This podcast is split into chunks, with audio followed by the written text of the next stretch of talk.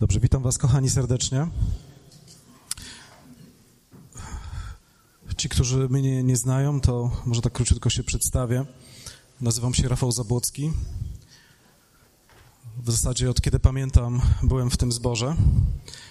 E, mam, są zdjęcia, wtedy jeszcze nie byłem świadomy tego, ale w tym zborze byłem, odbyło się błogosławieństwo mnie jako, nie wiem jak to powiedzieć, niemowlaka, czy e, mał, bardzo mały w każdym razie byłem. E, wyświetlałem tutaj też pieśni, był taki czas. Przyjaźniłem się z kolegami, między innymi z Krystianem, z Remikiem. Ja ich znam z młodzieńczych lat, kiedy mieliśmy różnego rodzaju marzenia i, i pragnienia Bożego działania.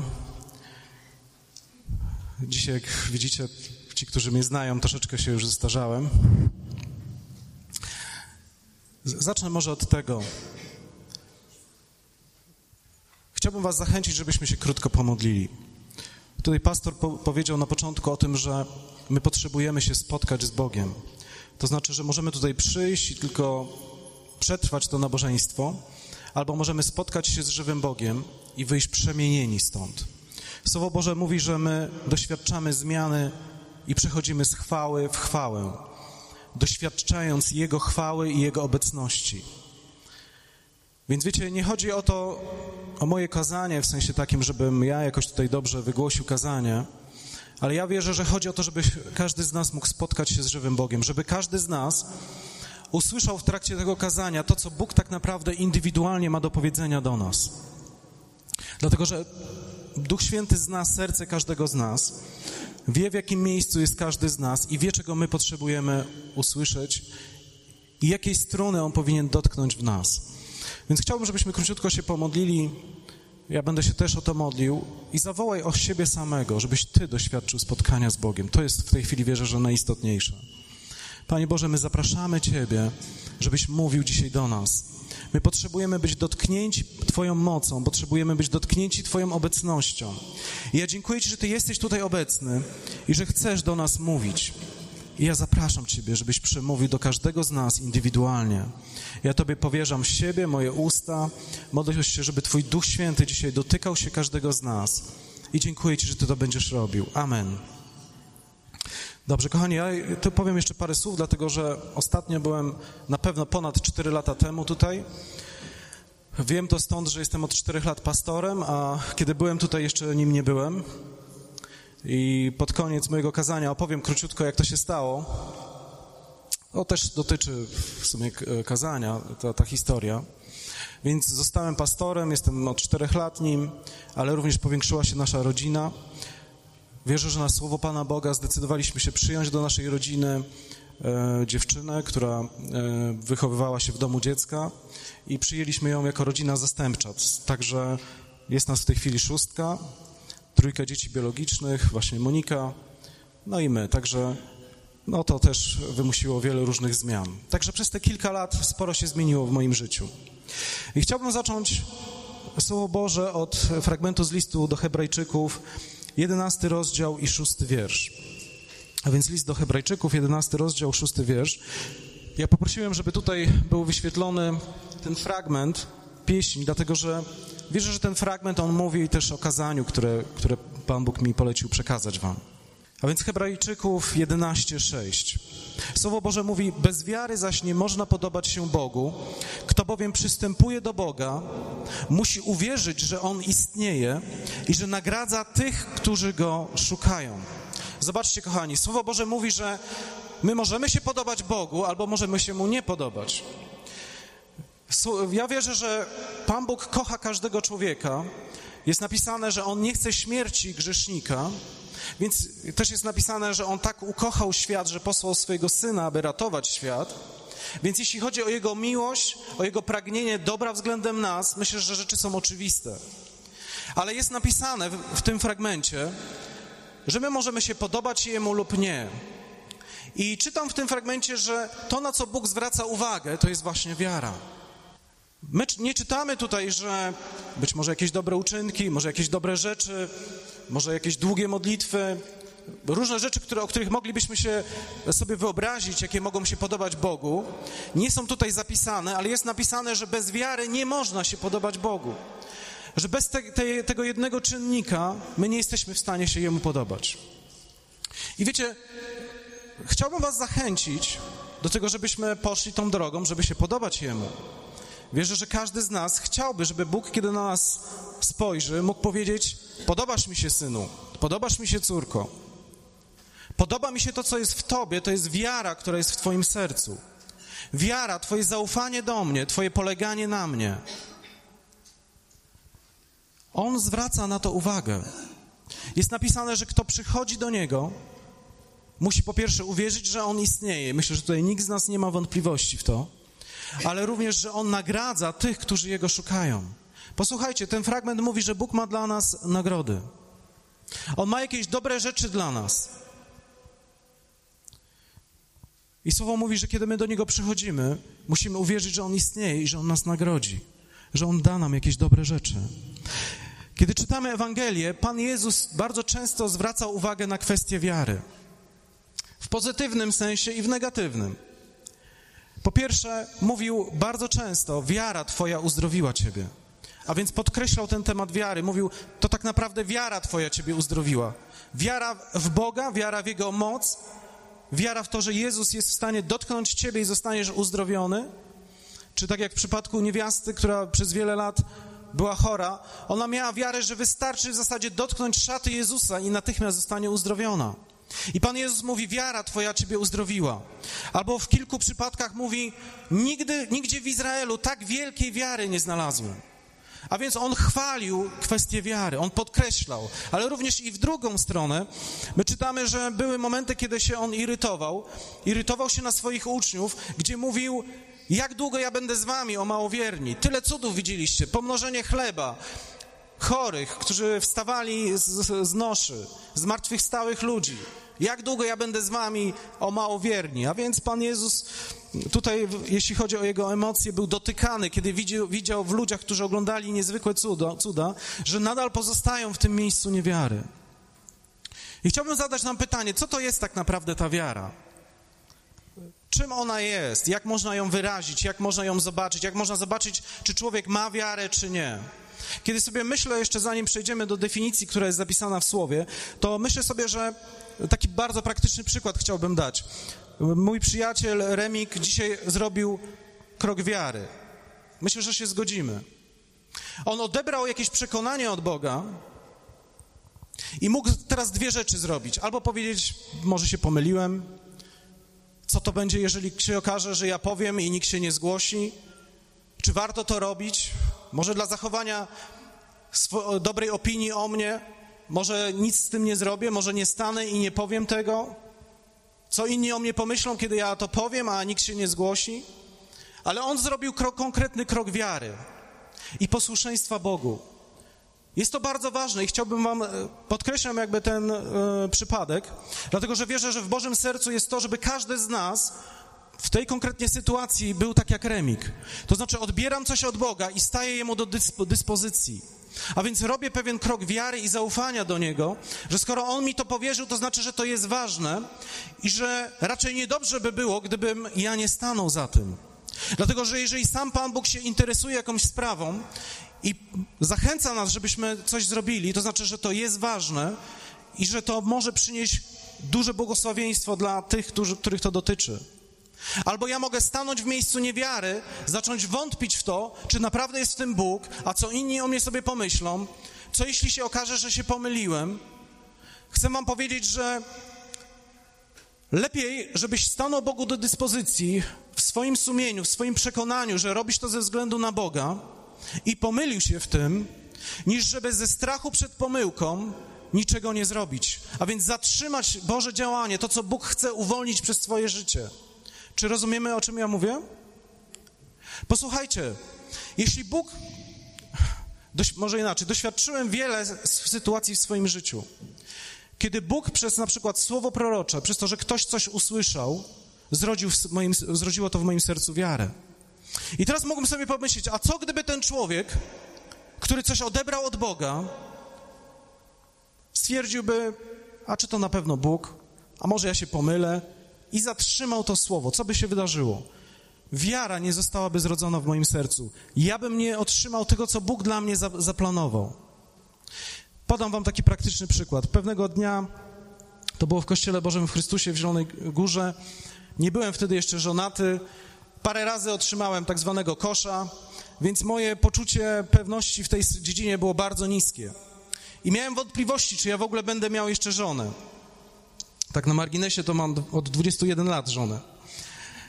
Ale wtedy miałem bardzo duże wątpliwości, więc młodzi ludzie, jeżeli wy macie wątpliwości, to chcę was zachęcić przez tą historię. Tam było tak, że trzeba było sprzęt muzyczny za każdym razem przed nabożeństwem wyciągać z magazynu na, do, do sali, gdzie, gdzie były zgromadzenia i później po nabożeństwie znosić. I po nabożeństwie ja wziąłem jakąś kolumnę czy, czy coś i zacząłem znosić to po schodach i w swoim sercu, w swoich myślach zadałem Bogu pytanie Panie Boże, czy jest dla mnie nadzieja, czy ja będę miał żonę? No wiecie, no takie miałem pytanie, więc takie zadałem. I przechodził człowiek obok mnie po schodach. I podkreślam, że to pytanie zadałem w swoim sercu. Nikt o tym nie wiedział. Nie było to na pewno na głos powiedziane. Ten człowiek się zatrzymał, odwrócił się do mnie i powiedział do mnie: Bóg ma dla ciebie żonę. I teraz zobaczcie, co się wydarzyło. On mógł sobie pomyśleć, co ja tak będę ni z tego, ni z owego zaczepiał tego młodego chłopaka. Nosimy tutaj ten sprzęt. Ja mu tak nagle ni, ni w pięć, ni w dziesięć o tej żonie powiem. Ale on stanął w posłuszeństwu Bogu i przekazał mi tą informację. Jak myślicie, co się stało z moją wiarą, która wtedy była gdzieś na poziomie ziemi? Kiedy usłyszałem, że Bóg jest Bogiem, który mnie słyszy, i w tamtym momencie dosłownie odpowiedział mi w ciągu może minuty, może dwóch minut, przez usta tego chłopaka, moja wiara nagle wzrosła. A wiara jest bardzo istotna, bo my czytamy, że bez wiary nie można się podobać Bogu. A więc kiedy wzrosła moja wiara, Bóg mógł odpowiedzieć na moją wiarę. I tak jak wam powiedziałem, od 21 lat mam żonę. Także wierzę, że ta wiara jest bardzo, bardzo istotna. Przejdźmy do definicji wiary. Ona jest zapisana też w tym samym rozdziale, w liście do Hebrajczyków, 11 rozdział, pierwszy wiersz. A wiara jest pewnością tego, czego się spodziewamy, przeświadczeniem o tym, czego nie widzimy. Wiara jest pewnością. Wiara jest pewnością. A więc wiara to nie jest niepewność. Jeśli ja jestem w miejscu niepewności, to znaczy, że nie jestem w miejscu wiary. Więc potrzebuję, żeby się coś ze mną zmieniło. Dlatego, że wiara jest pewnością tego, czego się spodziewam. Wiara jest przeświadczeniem o tym, czego nie widzę. To znaczy, że ja nie widzę jeszcze rzeczy, ale ja jestem, mam pewność i mam przekonanie, że te rzeczy się wydarzą. Oczywiście musi być coś, co jest podstawą mojej wiary. To nie może być wiara taka z powietrza. Ja muszę mieć pewność, tak naprawdę moja wiara opiera się na Słowie Bożym, czyli na tym, co Bóg mówi. Czyli kiedy On coś mówi, ja mogę się oprzeć na tym, ja mogę uwierzyć w Jego Słowo, mieć pewność, że to, co On powiedział, na pewno się wydarzy, mieć przeświadczenie, że mimo, że nie widzę, że rzeczy się już dokonują, że nie widzę z materializacji tego, co Pan Bóg powiedział, ale ja wiem, że to się wydarzy. Skąd e, się bierze ta pewność, czy to zaufanie, czy to przeświadczenie? Podam wam pewien przykład. Mamy prezbitera naczelnego w Kościele Bożym w Chrystusie. On nazywa się Andrzej Nędzusiak. I wiecie, kiedy ja, kiedy on mi obieca coś, kiedy powie mi, Rafał, ja przygotuję kazanie, będę głosił w, w zborze, albo powie, że przygotuję jakieś seminarium, ja mam pewność tego, że on to zrobi. Mam pewność, że on dotrzyma swojego słowa i że te rzeczy na pewno się wydarzą. W moim sercu nie ma wcale jakichś znaków zapytania, jakiejś niepewności, nie ma troski, nie martwię się o to, czy czasem nie zapomni o tym, że ma kazanie w niedzielę. Nie kontroluję tego, nie wysyłam mu SMS-ów z przypomnieniem: Słuchaj, czy na pewno pamiętasz, że masz kazanie? Mam wiarę, mam pewność, że to, co on obiecał, to na pewno dotrzyma. A skąd mam tą wiarę? Dlatego, że przez lata mogłem obserwować go i patrzeć, jakim on jest człowiekiem. Mam do niego zaufanie. Wiem, że kiedy się na coś umówimy, to on dotrzyma słowa. Ale na początku, kiedy jego nie znałem, on był moim pastorem przez kilkanaście lat, a więc na początku, kiedy ja, jego poznałem, No nie znałem Jego, więc musiałem zrobić pewne kroki wiary, zaufania do Niego przy pierwszych razach, kiedy mieliśmy ze sobą styczność, że On dotrzyma swojego słowa. Z czasem moje zaufanie zaczęło coraz bardziej wzrastać. I wierzę, że pokazuję Wam ten obraz taki bardzo namacalny, dotykalny, który może dotykać każdego z nas. Mamy takie osoby, do których mamy zaufanie, żeby pokazać Wam coś w naszej relacji z Bogiem. My robimy pewien krok wiary, pewien zaufania, pewien krok zaufania. To znaczy, w pewnym sensie ryzykujemy. Szczególnie w dziedzinie, w której jeszcze nie oglądaliśmy, jaki jest Bóg. W dziedzinie, w której nie doświadczyliśmy, jaki jest Bóg. W moim życiu była taka dziedzina finansowa. Kiedy ja opuściłem dom moich rodziców, miałem ogromne pragnienie, żeby poznać Boga, który mnie zaopatruje, poznać Boga, który się troszczy o moje potrzeby. Jak to wyglądało w świecie rzeczywistym? W świecie rzeczywistym wyglądało to tak, że zarabiałem około 550 zł i musiałem opłacić 450 zł wynajem mieszkania. Więc zostawało mi około 100 zł na utrzymanie. Wtedy akurat chleb był jeszcze po złotówkę, więc nie było tak źle. Wiedziałem, że na chleb na pewno mi e, wystarczy pieniędzy. Nie mogłem sobie pozwolić na bilet miesięczny, nie mogłem, e, więc chodziłem pieszo do pracy. Jadłem chleb z cebulą i pamiętam, no z cebulą, żeby cokolwiek było w tym chlebie. Pamiętam, jak zazdrościłem wtedy chyba pierwszy i ostatni raz moim kolegom, gdzie widziałem, patrzyłem na ich kanapki. Nie wiem, czy odpowiednie słowo jest, że pożądałem tych kanapek, ale na pewno im zazdrościłem. Dlaczego tak się stało? Dlatego, że ja powiedziałem, Boże, ja chcę Ciebie doświadczyć, że Ty jesteś Bogiem, który mnie, mnie zaopatruje. I usłyszałem wtedy, jak Pan Bóg do mnie przemówił i powiedział, Rafał, ja chcę, żebyś Ty się zaopiekował noclegownią dla bezdomnych. Chcę, żebyś im takie posiłki robić, ro, robił. I kiedy ja to usłyszałem, pomyślałem sobie, Boże, ty chyba żartujesz sobie. Przecież to ja jestem tym, który potrzebuje, żeby mi ktoś dał, a ty mi mówisz, że ja mam pójść do tych ludzi i im dać. I pomyślałem sobie, to jest niesprawiedliwe, to w ogóle nie mieści mi się w głowie. Ze względu na to, że było to tak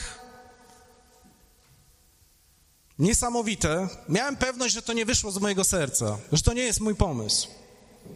Więc wiedziałem, że jeżeli to nie jest mój pomysł, to musi to być Pan Bóg. I powiedziałem, Boże, to nie jest sprawiedliwe, przecież to ja potrzebuję pieniędzy.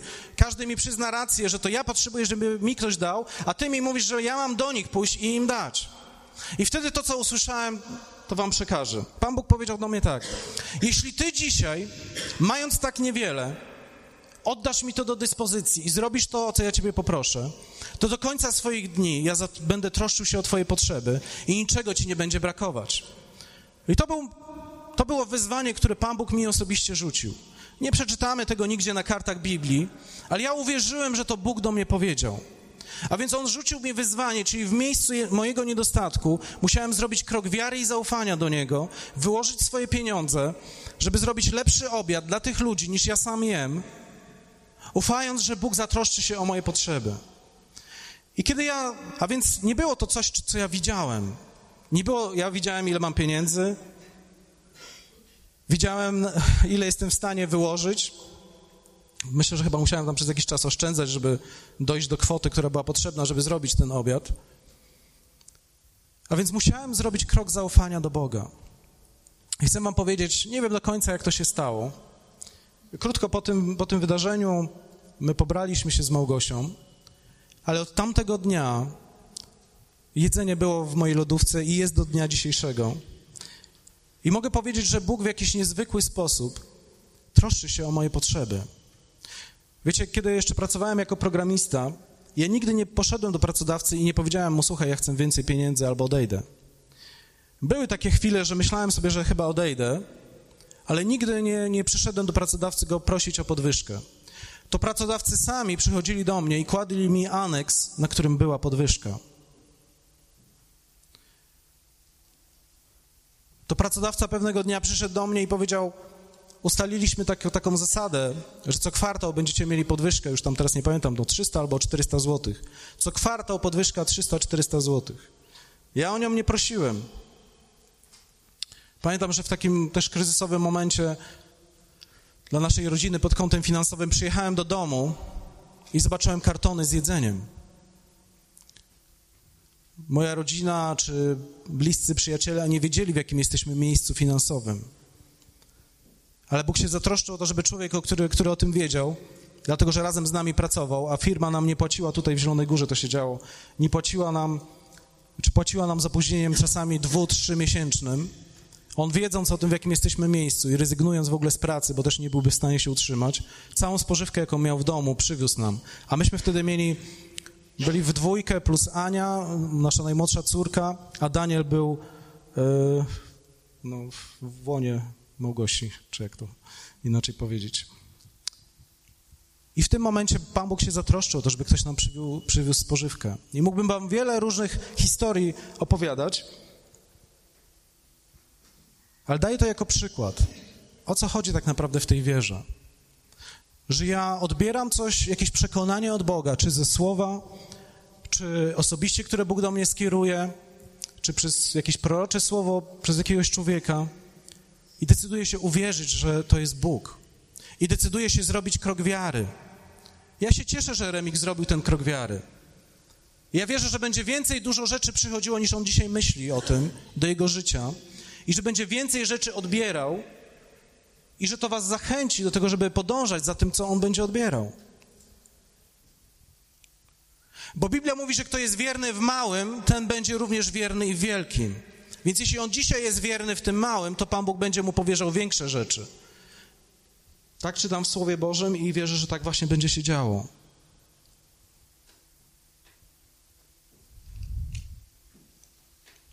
Chciałbym, żebyś zadać wam kilka pytań. Żebyś zadał je samemu sobie. Czy ja ufam Bogu? Czy ja ufam w Jego obietnicę? Czy ufam, że On jest dobry dla mnie? Nie tak ogólnie, czy On jest dobry, ale czy On dla mnie jest dobry? Czy ja wierzę w to, że On jest dla mnie dobry? Że ma jakąś dobroć dla mnie, że myśli o mnie i chce coś dobrego dla mnie uczynić? Czy ja naprawdę wierzę, że On mnie kocha?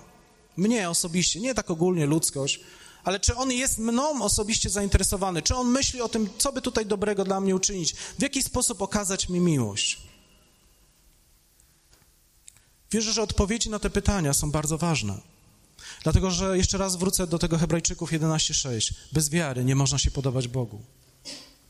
Wiecie, to jest tak, spróbuję namalować przed wami pewien obraz. Wyobraźcie sobie małe dziecko, ma jakąś zabawkę i załóżmy drewnianą i ta zabawka się połamała. Więc dziecko płacze, ale wie, co ma zrobić. Przychodzi z tą zabawką do ojca i oddaje to w ręce ojca, tą połamaną zabawkę. Co zrobi teraz ojciec? Dziecko w swoim sercu wie, że jedynym miejscem bezpieczeństwa w tej tragedii, która się wydarzyła, jest ojciec. Dziecko wierzy, że ojciec go kocha, że rozumie jego ból i że się zatroszczy o to, żeby ta zabawka została naprawiona. I teraz pomyślmy sobie, co myśli ten ojciec. Widzi, że ten mały chłopiec złożył swoją nadzieję w ojcu, jest w miejscu rozpaczy. Oczywiście wie, że to nie jest tragedia, ale rozumie, utożsamia się z emocjami tego dziecka, kocha to dziecko, więc co zrobi? Zapomni o sprawie, wyrzuci to, to do kosza, nie, nie przejmując się tym. My, będąc złymi ojcami, postaramy się w jakiś sposób wynagrodzić tą sprawę dziecku, tak? Albo jeżeli się można naprawić, to naprawimy. Jeżeli nie, to kupimy podobną. Jeżeli nie ma takiej możliwości, to postaramy się, żeby w jakiś inny sposób pocieszyć to dziecko. Kiedy widzisz, że jako ojciec, że to małe dziecko ufa tobie i przychodzi z ufnością do ciebie, nie ma takiej możliwości, żebyś nie zrobił wszystkiego, żeby zaspokoić tą potrzebę. Bo wiesz, że to dziecko ufa tobie. I to uwalnia w tobie wręcz taką potrzebę, żeby naprawdę się o to zatroszczyć. Że nie wyobrażasz sobie, że można by było to tak pominąć i nie zatroszczyć się o to, żeby zaspokoić tą potrzebę. I tak sobie czasami myślę, że kiedy Bóg widzi moją wiarę i moje zaufanie, On widział, że ja w miejscu niedostatku zaufałem Jemu. Ktoś mógłby powiedzieć, to było okrutne. Nie. Dlaczego Pan Bóg tak postąpił? Przecież On wiedział, że On jest w stanie w jednej chwili zatroszczyć się o wszystko, czego potrzebuje. Więc to nie było z Jego punktu widzenia ryzykowne.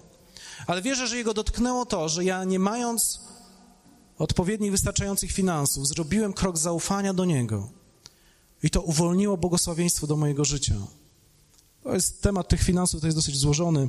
Wiele kazań można na ten temat wygłosić, ale podaję wam to jako przykład wiary. Więc jeśli Pan Bóg do ciebie coś mówi, nawet jeśli ci się wydaje to trochę szalone, to chcę ciebie zachęcić, żebyś za tym poszedł. Dlatego, że nawet jeśli ty byś się w tym pomylił, załóżmy, że ja się pomyliłem, że to nie Pan Bóg do mnie przemówił, ale ja wierzę, że Bóg patrzy naprawdę na serce. I On wiedział, że ja w swoim sercu zaufałem tak naprawdę Jemu. Więc nawet gdybym się pomylił w tym, co odebrałem, to wierzę, że Bóg by to uhonorował. Co by uhonorował? Moją wiarę i zaufanie do Niego. Więc nie bój się pomylić. Nie bój się, że źle rzeczy odbierzesz od Pana Boga. Jeśli w swoim sercu i w swoim przekonaniu ty wierzysz, że to był Bóg, to chcę Ciebie zachęcić, żebyś za tym poszedł. I zobaczymy za chwilkę w słowie, że to nie jest takie groźne. Że Pan Bóg znalazł receptę na Twoją i moją pomyłkę. Że On wie, co trzeba zrobić, żeby nas naprostować. I że On to obiecał, że to zrobi. Tak na marginesie jeszcze nasza wiara jest próbowana. Czyli jeśli dzisiaj odpowiedzieliśmy twierdząco, my ufamy Tobie, Panie Boże, to zostaniemy sprawdzeni. Czy na pewno ufamy Jemu? My czytamy o tym w Słowie, Pan Jezus o tym mówi, też listy o tym, o tym mówią, że jesteśmy próbowani w naszej wierze, żeby się okazało, żeby ona była wypróbowana w ogniu, czy jakoś tak to jest napisane, już teraz, przepraszam, nie pamiętam. Ale jest, jesteśmy weryfikowani. I powiem wam taką krótką historię e, no, z ostatniego roku. Zanim zostałem pastorem, Pan Bóg do mnie przemówił, kiedy już wiedziałem, że nim będę. On przemówił do mnie i powiedział: Ja mam miejsce dla tego kościoła. Czyli chodziło o miejsce spotkań. Więc ja odebrałem to słowo, nosiłem je w sercu, też dzieliłem się z Kościołem, że Bóg ma dla nas miejsce. My wtedy wynajmowaliśmy takie no, pomieszczenie, które mi osobiście się bardzo nie podobało, ale no, po prostu mieliśmy to, więc korzystaliśmy z niego. I mniej więcej po trzech latach, kiedy byłem pastorem, przyszedł do nas właściciel tego, tego pomieszczenia i powiedział: Przykro mi, ale macie trzy miesiące na wyprowadzenie się. Dlatego, że zmienił się właściciel w międzyczasie, my sprzedaliśmy to in, e, deweloperowi i ten deweloper ma inne plany względem tego budynku. Nie możecie tutaj dłużej się spotykać. Więc mieliśmy trzy miesiące na znalezienie innego miejsca. I mimo, że przez te trzy miesiące szukałem, to jest bardzo stresujące tak na marginesie, kiedy wiesz, że musisz znaleźć nowe miejsce, na które Kościół będzie stać, żeby wynająć. Tak dla przykładu, żebyście wiedzieli o jakiej skali mówię, my wtedy około prawie 12 tysięcy złotych miesięcznie płaciliśmy za wynajem tamtych pomieszczeń. I kiedy zacząłem szukać innych pomieszczeń, okazało się, że bardzo tanio płaciliśmy w Warszawie. Ale wiedziałem, jaki my mamy budżet, więc miałem jakąś tam wiarę i zaufanie do Pana Boga, ale okazało się, że ta wiara musi wzrosnąć. Więc nie znaleźliśmy w ciągu tych trzech, miesięcy dobrego miejsca i zdecydowaliśmy się na wynajem pomieszczeń od innego kościoła. Tylko problem jest w tym, że oni się spotykali rano i powiedzieli nam, że możemy się spotykać, owszem, ale wieczorem. No i nie, tam akurat nieduże pieniądze płaciliśmy, ale powstał pewien problem. Raz, że w zupełnie innym miejscu Warszawy, tak żebyśmy mieli skalę, to Warszawa ma około dwóch milionów ludzi. Więc w Warszawie inne miejsca, to było skrajnie inne miejsce. My mniej więcej na północy spotykaliśmy się, a tamto miejsce było na południu. Ludzie z całego miasta i z okolic zjeżdżali się na nasze nabożeństwa, także to nie jest tak, że tylko z jakiegoś bliskiego miejsca ludzie przychodzili. I nagle kazaliśmy im przyjeżdżać w zupełnie inne miejsce i zamiast na dziesiątą, to bodajże na siedemnastą, jeśli dobrze pamiętam. Okazało się, że w ogóle sala była dużo mniejsza niż ta, którą my mieliśmy. Wiedzieliśmy, że wszyscy się nie zmieszczą, ale okazało się, że nie wszyscy przyszli, więc ten problem się rozwiązał. Czyli część osób zaczęła szukać po prostu innego miejsca. I kiedy mijały miesiące, poczułem, że mam nóż na gardle. Dlatego, że zobaczyłem, że Kościół jest w bardzo niewygodnym miejscu i że ja potrzebuję desperacko znaleźć inne miejsce. Miejsce, w którym będziemy mogli rano się spotykać. To no nie chcę już jakby wszystkich szczegółów tutaj opisywać, ale wiedziałem, że potrzebujemy wrócić do porannych nabożeństw, że to ma znaczenie. Więc poczułem, że mam nóż na gardle. I zacząłem intensywnie szukać. Wróciłem do pewnego miejsca, w którym człowiek no to też przez taką ciekawą historię, ale też tego nie będę opowiadał, e, miał miejsce, ale ono nie było od ręki możliwe i kiedy przyjechałem do niego, on powiedział, wiedząc jakie on ma warunki, powiedziałem, dobrze, my jesteśmy gotowi wejść w te warunki, a on powiedział, ale moje warunki się już zmieniły. Tamte korzystne warunki finansowe już są nieaktualne, teraz mam nowe warunki, dużo wyższe. No powiem wam, że nie było mi łatwo to przełknąć, ale stwierdziłem, my nie mamy innego wyjścia, musimy się zgodzić na te warunki. Więc powiedziałem, dobrze. Czekaliśmy dosyć długo, bo tam ten budynek musiał być odebrany. I w końcu, kiedy nawet on poprosił o modlitwę, więc byśmy się modlili i on widział, że ta modlitwa została wysłuchana, że odebranie bez problemu przeszło. A my mieliśmy taki plan, dlatego że on powiedział, że chce od nas tysiąc złotych netto za każde spotkanie. Więc my pomyśleliśmy sobie tak, my nie potrzebujemy całej niedzieli, on nam proponował e, pomieszczenie na całą niedzielę, pomyśleliśmy sobie, zaprosimy kościół ukraiński, oni chcą się spotykać wieczorem, to my rano, oni wieczorem jakoś zapłacimy za to. I on się zgodził na to. Ale kiedy przyszło już do podpisywania umowy, powiedział, wie pan co, a i ci Ukraińcy, dorzućcie jeszcze 300 złotych i mogą być. Ja sobie pomyślałem, no jak to? To my ich wzięliśmy, żeby myśmy, żebyśmy my mniej płacili, a teraz on oczekuje ode mnie jeszcze większej kwoty, gdzie mi się to w ogóle już nie, nie składa, nie opłaca. I w ogóle to nie ma sensu. Zresztą ci Ukraińcy też powiedzieli, że nie chcą tam być ostatecznie. I wiecie, byłem bardzo tak, jeszcze wszedłem do sali i on nagle pokazuje mi e, tą salę, gdzie się spotykaliśmy, mówi, a wie pan, tam mój przodek handlował motorowerami, rowerami i tutaj powiesiłem rowery w tej całej sali, tak wzdłuż, tak rower przy rowerze, takie stare, 1920, tak mniej więcej rocznik, e, na suficie, też na scenie. I kiedy ja to zobaczyłem, sobie pomyślałem, że ludzie tutaj wejdą i jak, to, jak się poczułem, kiedy to zobaczą, to zbladłem. E, starsi powiedzieli, że absolutnie nie, że to w ogóle nie wchodzi w grę. I był taki moment, opiszę wam moje emocje. Był taki moment, kiedy byłem w miejscu bardzo zestresowany. Zobaczyłem, że ten człowiek bardzo twardo ze mną rozmawia. Zobaczyłem, że ja mam nóż na gardle i musi nastąpić zmiana, że potrzebujemy naprawdę miejsca, żeby, żeby się spotykać. Zobaczyłem, że on stawia ten człowiek mnie w miejscu, gdzie ja z powodu tej potrzeby, że ja nie mam wyjścia, muszę się godzić na wszystkie jego warunki, które są bardzo niewygodne dla całego zboru. I przyszedłem z tym do Boga, bardzo sfrustrowany. I zacząłem mu przypominać. Przecież obiecałeś nam, że będziemy miejsce, mieli miejsce na spotkania. No i teraz co? Ten człowiek daje takie warunki, że no chce w pewnym sensie nas wykorzystać. I ja nie wiem, co mam zrobić, bo jestem w miejscu lęku. Muszę zrobić to, czego on chce żeby Kościół się nie, roz, nie rozpadł. I kiedy zacząłem się modlić i wołać do Niego, przyszła do mnie myśl. Przecież On powiedział, że ma miejsce dla Was. Więc Ty nie masz powodu, żeby się bać. Ty możesz stanąć w miejscu odwagi i twardo rozmawiać z tym właścicielem. Dlatego, że jeśli on się nie zgodzi na Twoje warunki, to Bóg da ci inne miejsce. I nagle stanąłem z miejsca strachu, lęku, takiego, wiecie, chłopca do bicia.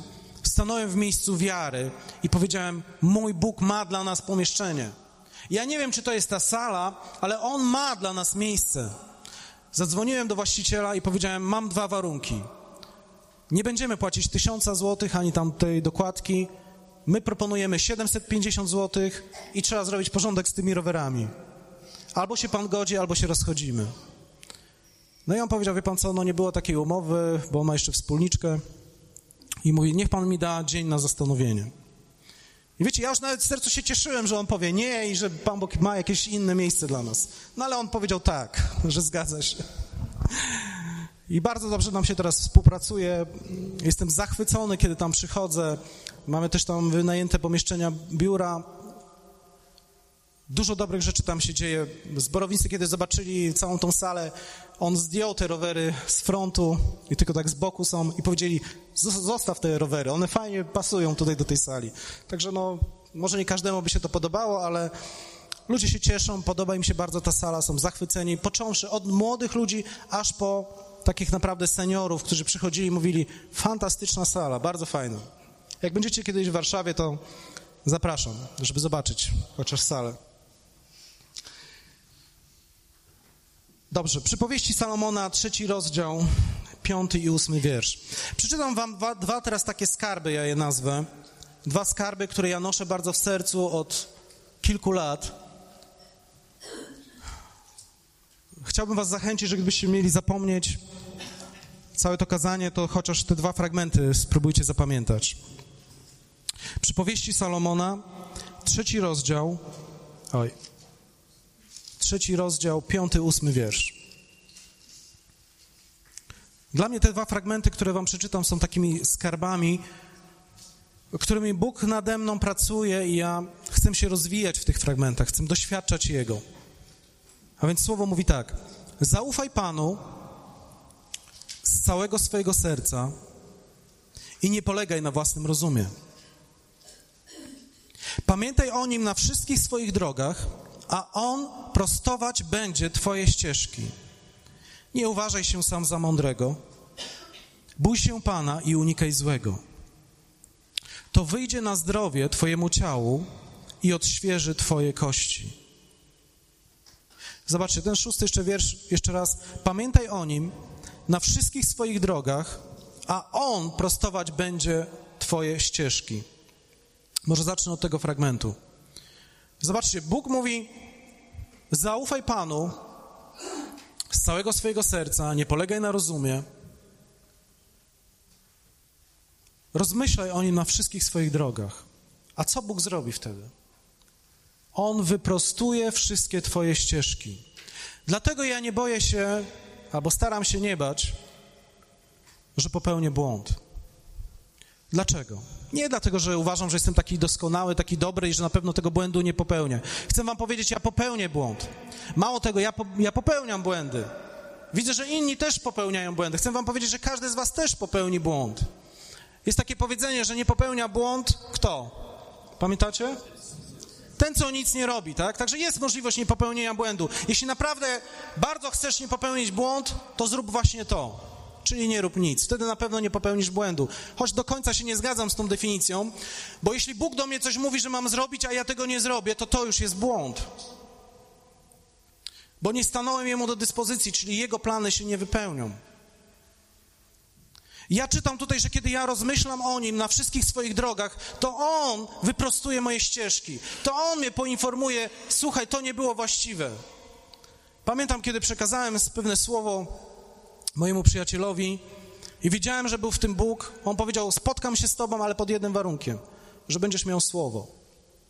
No więc ja się pomodliłem, otrzymałem słowo, przekazałem mu to słowo i on przyjął to słowo. Ale to, w tym słowie były pewne rzeczy, które były do zrobienia. I mo, mi wydawało się, że ten człowiek nie zrobił tego. I po pewnym czasie ja się zniecierpliwiłem. Nie wiedziałem o tym, że się zniecierpliwiłem. Myślałem, że to Bóg do mnie przemawia żeby pójść i tam go troszeczkę takim mocniejszym słowem potraktować. I tak też zrobiłem. Nie będę mówił tych szczegółów, bo nie są one właściwe. Więc wydawało mi się, że Bóg ponownie do mnie przemówił i były to takie dosyć twarde słowa i tak też zrobiłem. I on powiedział, wiesz co, no, no kładę to na półkę, nie wiem, czy to Bóg. I minęło chyba z pół roku. Pamiętam, jak wracałem wtedy z pracy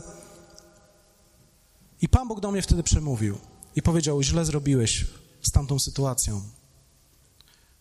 To ja przemówiłem za pierwszym razem.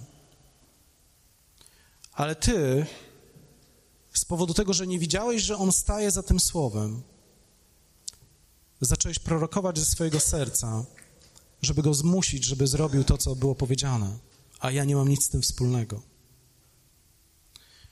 I wiecie, musiałem do niego zadzwonić i powiedzieć: Przepraszam ciebie.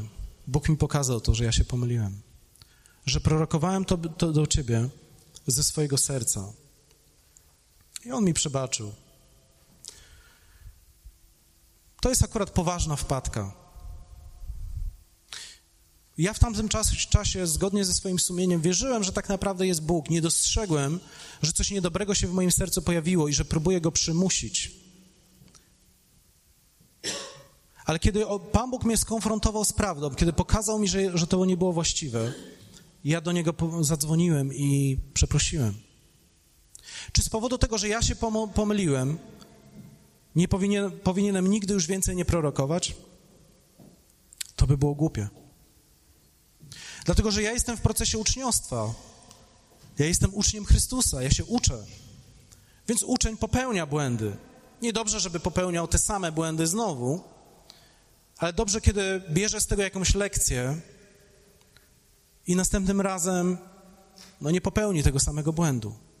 My czytamy, że apostołowie popełniali błędy, tak? Piotr. On obiecywał Panu Jezusowi dużo rzeczy i bardzo szybko okazało się, że obiecał trochę na wyrost. I myślę, że później już był dużo bardziej wstrzemięźliwy co do pewności do samego siebie, na przykład. Dobrze, to słowo mówi, żeby nie polegać, żeby zaufać Panu z całego swojego serca i nie polegać na własnym rozumie. Chcę Wam powiedzieć, że nasza dusza może nas oszukać. Nasz rozum może nas oszukać. Pamiętam, jak odebrałem od Boga takie przekonanie, żeby zrobić wyjazd kościelny. Wyjazd całego kościoła, najpierw wyjazd taki męski, wszystkich mężczyzn. I kiedy myślałem sobie o tym wyjeździe, moja dusza mi mówiła: Nie rób tego. Oni nie będą zadowoleni z tego wyjazdu. W ogóle nikt się nie zgłosi e, na ten wyjazd, dlatego że wcześniejszy wyjazd był kilkanaście lat wcześniej, który zresztą ja sam też organizowałem. I kiedy sobie myślałem o tym, czy zrobić to, czy nie, a z drugiej strony wiedziałem, że Bóg wkładzie do mojego serca, że my potrzebujemy wzrosnąć w takiej wspólnotowości, w takich bliskich relacjach ze sobą nawzajem, że my potrzebujemy pobyć ze sobą, miałem dylemat, co ja mam zrobić. Bo moja dusza mi mówiła, będzie źle, będziesz rozczarowany, ludzie nie będą zadowoleni z tego. Ale zrobiłem krok wiary i zaufania, dlatego że pewien człowiek mnie zapytał, a jak sądzisz, gdzie Kościół będzie za pięć lat, jeśli ty tego nie zrobisz? I kiedy sobie wyobraziłem to miejsce, stwierdziłem, ja nie mam wyboru, ja muszę zrobić ten wyjazd. Nawet jeżeli bym miał tylko z jedną osobą, czy tam z dwoma pojechać. Więc dałem ogłoszenie w kościele, że jest wyjazd męski, zgłosiła się jedna osoba. Mój syn powiedział, że też pojedzie, więc już jest nas trójka, więc nie jest źle. W ostatnią niedzielę, kiedy był ostatni moment, e, żeby pojechać, zapisało się kilkanaście osób, łącznie 18, 18 nas tam pojechało. Mieliśmy taki czas, że kiedy mieliśmy czas rozważania i takich szczerych rozmów w grupach, był tam konkretny czas na to przeznaczony. Mężczyźni do mnie przyszli i powiedzieli: Słuchaj, musisz nam wydłużyć ten czas. My chcemy ze sobą rozmawiać. My chcemy dzielić się swoim sercem. My chcemy się dzielić w tym miejscu, o tym miejscu, w którym naprawdę jesteśmy. Więc musiałem im przedłużyć e, ten czas, a mówi się, że mężczyźni nie są za bardzo skłonni, żeby tam dzielić, żeby rozmawiać. Więc było dużo takich aktywności różnego rodzaju przygotowanych, ale okazało się, że oni mieli głęboką potrzebę, żeby pobyć ze sobą i żeby bardzo szczerze ze sobą porozmawiać. I później, kiedy była ankieta dotycząca tego wyjazdu, okazało się, że byli bardzo wszyscy zadowoleni i że chcą dalej wyjeżdżać. Dlaczego wam to opowiadam? Dlatego, że lęk i brak zaufania do Boga mogły mnie powstrzymać, żeby rzeczy się wykonały. Mogłem stwierdzić, lepiej dla mnie, żeby nie robić tego wyjazdu, wtedy wszystko zostanie po staremu. A Pan Bóg nie chce, żeby zostały rzeczy po staremu. Kiedy e, uwielbialiśmy Pana Boga, wierzę, że przychodziło do mnie pewien obraz dotyczący tego zboru. I myślałem, i to, co do mnie przychodziło, to jest to, wierzę, że czekają Was kolejne zmiany w, w kontekście kościoła, mówię, zboru. I wiecie, nie wszystko może być takie wygodne. Kiedy ja sobie zobaczyłem tą kazalnicę, pomyślałem sobie, ja lubiłem tą starą, drewnianą, gdzie była zasłonięta, nikt nie widział, że mi się nogi trzęsą. Mogłem się schować za nią. No tak uczciwie mówię. Ale pomyślałem sobie, my potrzebujemy zmian. Dobrze, że jest taka. Jest większa otwartość, widzicie mnie, nie mogę się za nią schować. Może tak właśnie Pan Bóg swoim sercu pomyślał, że to będzie dobre. Żeby ludzie zobaczyli, że ten kaznodzieja to taki normalny człowiek. My nie lubimy zmian, ale chcę wam coś powiedzieć, przypomnieć pewien fragment z Ewangelii. Pan Jezus powiedział, że nowe wino gdzie się wlewa? Bukłaków, ale jakich bukłaków? Nowych. Nie do starych. Dlaczego? Dlatego, że stare bukłaki tego nie wytrzymają. I mówi, że szkoda, żeby się to wino rozlało. Nie wiem jak wy, jeszcze w tym fragmencie jest napisane, Pan Jezus mówi, że, że wszyscy myślą, że stare wino jest lepsze. Ja nie wiem, nie jestem znawcą wina, prawie w ogóle go nie piję.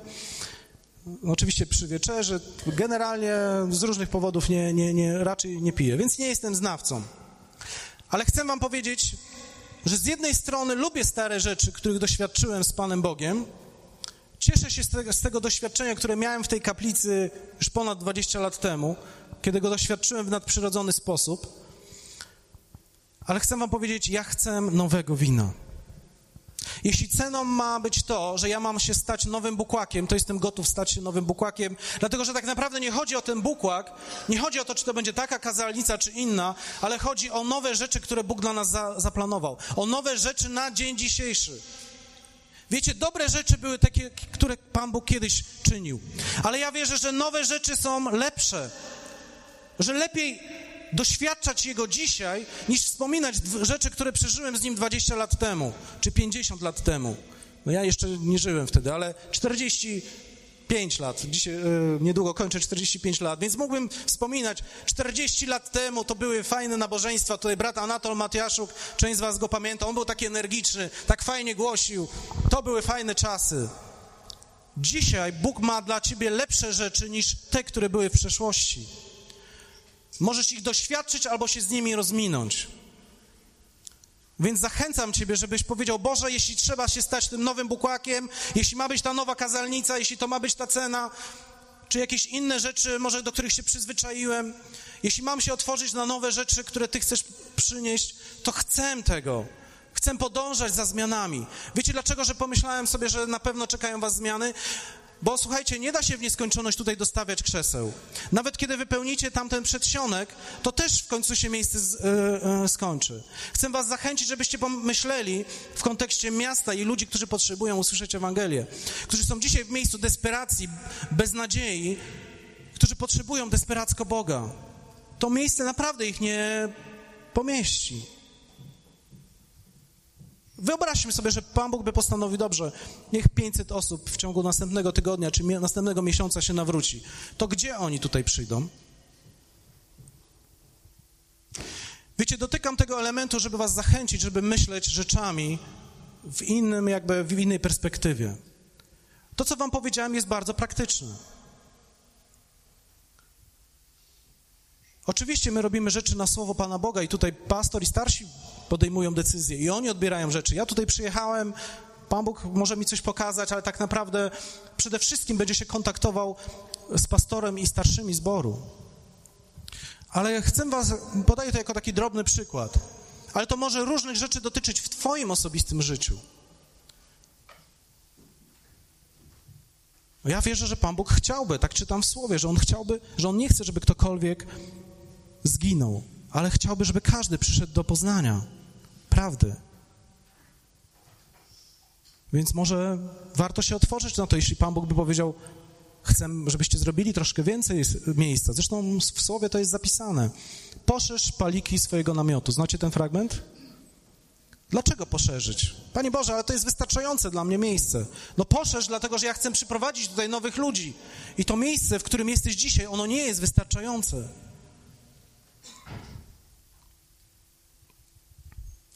Dobrze, psalm 37, wiersz 5 i 7.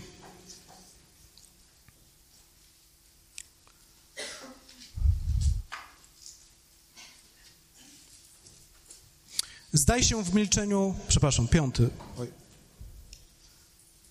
Powiesz Panu drogę swoją, zaufaj Mu, a On wszystko dobrze uczyni. Wyniesie jak światło sprawiedliwość Twoją, a prawo Twoje jak słońce w południe. Zdaj się w milczeniu na Pana i złóż w nim nadzieję. Jeszcze raz ten piąty. Powiesz Panu drogę swoją, zaufaj Mu, a On wszystko dobrze uczyni. Czyli w praktyce rozumiem to tak.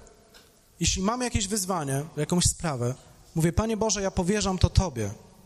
Chcę zaufać Tobie. Dlaczego? Dlatego, że Ty obiecujesz, że Ty wszystko wtedy dobrze uczynisz. A ja chcę, żebyś Ty wszystko dobrze uczynił. Ale co to znaczy, że wszystko dobrze uczynił? Ten werset nie mówi, zaufaj Panu, e, powiesz Panu drogę swoją, zaufaj Mu, a On wszystko uczyni tak, jakbyś Ty chciał. Ale ten werset mówi, zaufaj Mu, a On wszystko dobrze uczyni. To jest pewnego rodzaju wyzwanie, kiedy rzeczy się nie dzieją tak, jak ja bym chciał. Więc co ja wtedy powinienem zrobić? mam do wyboru, albo będę się z Bogiem szarpał, albo będę się martwił, że rzeczy nie wyglądają tak, jak ja bym chciał. Nie będę spał po nocach, przejmował się tym, albo powiem, Panie Boże, wiesz, te rzeczy nie wyglądają do końca tak, jak ja bym chciał, ale ja to Tobie powierzę. Kiedy mówię, że powierzam to Bogu, mam na myśli to, że ja będę dobrze spał. Że nie będę wcale o tym rozmyślał i martwił się o to, czy te rzeczy, co tu zrobić, żeby jednak te rzeczy wyszły tak, jak ja bym chciał. Ale że ja podejmuję decyzję, Boże, ja naprawdę to Tobie oddaję. Mam na myśli przez to to, że ja mówię, Boże, ja wiem, że Ty jesteś dobry dla mnie. Ja wiem, że Ty uczynisz coś niezwykłego i dobrego, chociaż rzeczy dzisiaj może źle wyglądają. Ja Tobie to powierzam, nie będę się o to martwił, nie dlatego, że jestem ignorantem, ale Biblia mówi, że troska wcale mi nie pomoże w tym, żeby rzeczy się dobrze wy, wydarzyły, że moje zamartwianie wcale mnie w tym nie umocni. A raczej czytam, że Pan Jezus mówi, to jest Twój wróg. Troska i zmartwienie to jest Twój wróg.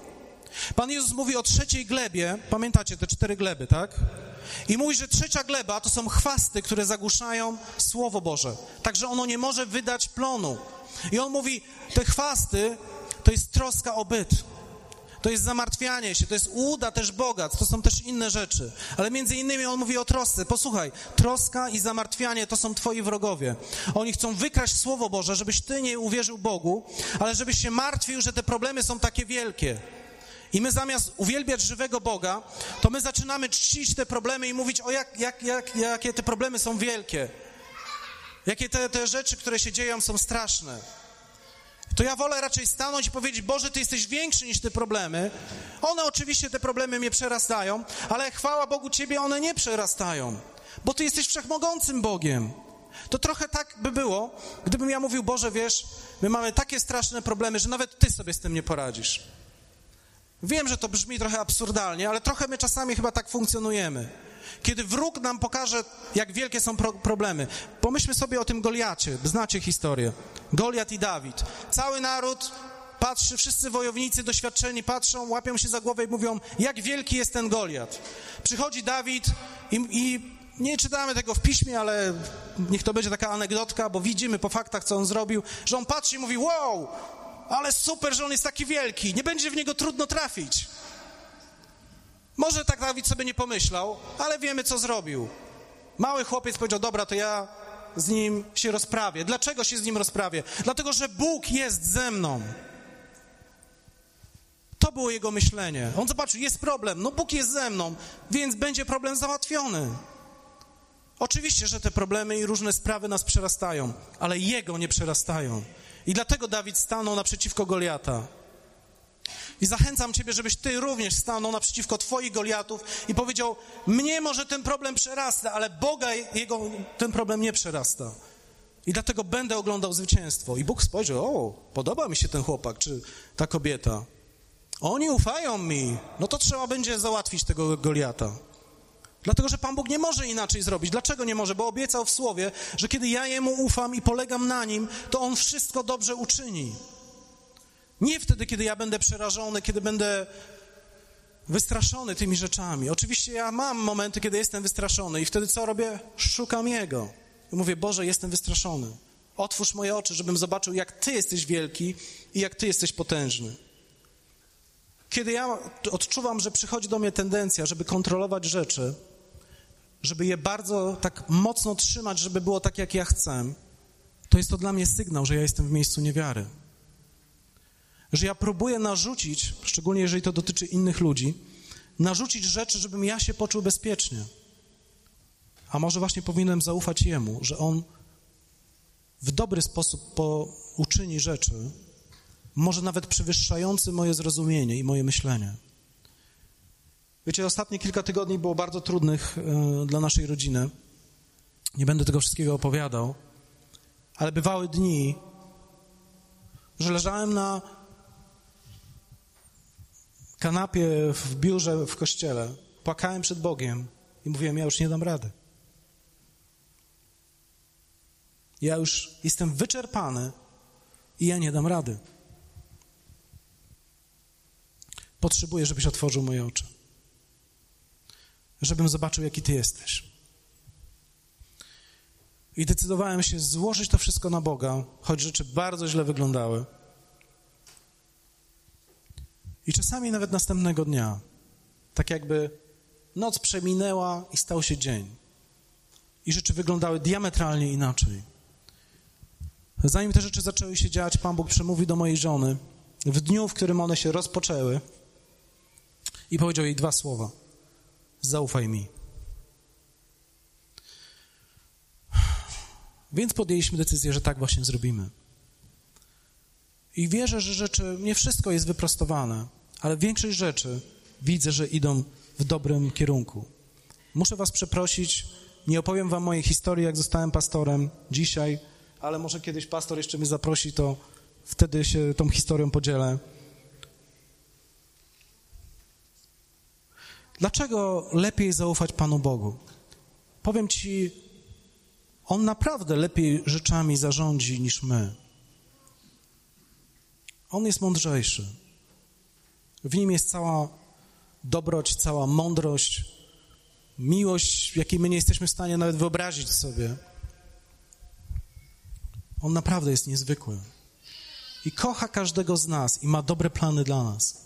Więc chcę Ciebie zaufać, żebyś stawał w miejscu i powiedział: Boże, chcę się uczyć zaufania do Ciebie. Tak jak mówią słowa tej pieśni, żebyś mnie poprowadził gdziekolwiek chcesz, weź mnie głębiej. Tam, gdzie może moje stopy by nie mogły chodzić. Ja sobie tak jeszcze myślę o tym fragmencie, gdzie czytamy, że Piotr wyszedł z łodzi i przyszedł do Pana Jezusa i wszyscy się koncentrujemy często na tym, że on w końcu przestał wątpić, znaczy przestał wierzyć i zaczął tonąć. A ja sobie myślę, gdzie było tych 11 uczniów? Żaden z nich nie wyszedł z łodzi. A on chciał sobie pochodzić po wodzie i no i według Biblii na razie, nie wiem, może są jacyś ludzie współcześni, ale w całej Biblii czytam, że tylko Pan Jezus i Piotr sobie chodzili po wodzie. Dlaczego Piotr chodził po wodzie? Zaufał Jezusowi i na Jego słowo wyszedł. Czy się bał? No myślę, że bał się. Pomyśl sobie, dzięki temu, że on zrobił ten krok wiary, prawdopodobnie jest być może jedynym, nie wiem, przynajmniej na kartach Biblii jest jedynym człowiekiem oprócz Pana Jezusa, który chodził po wodzie. Może Pan Bóg też ci poleci jakieś rzeczy, których nikt inny jeszcze przed Tobą nie robił. To zachęcam Ciebie, żebyś poszedł za tym. Tak sobie myślę, to jest fajne pochodzić sobie po wodzie. Nie było w tym niczego duchowego, słuchajcie. To nie było jakieś duchowe doświadczenie. Po prostu pochodził sobie po tej wodzie. Pan Jezus go do tego zaprosił. Ale może to było ważne później dla, dla, dla jego życia, dla innych wyzwań, przed którymi muszę sobie przypomnieć ten moment i pomyśleć, muszę tak jak wtedy zaufać Bogu i zrobić ten krok wiary. To nie było tak, wiecie, że nagle droga się wybudowała e, na jego oczach, na tych falach. Nie, on po prostu widział te fale, widział wodę, widział te bałwany, widział, że to tak raz w dół, raz w górę. Musiał zdecydować się, w którym momencie wystawi tą nogę, no i zobaczył, że może chodzić. Amen.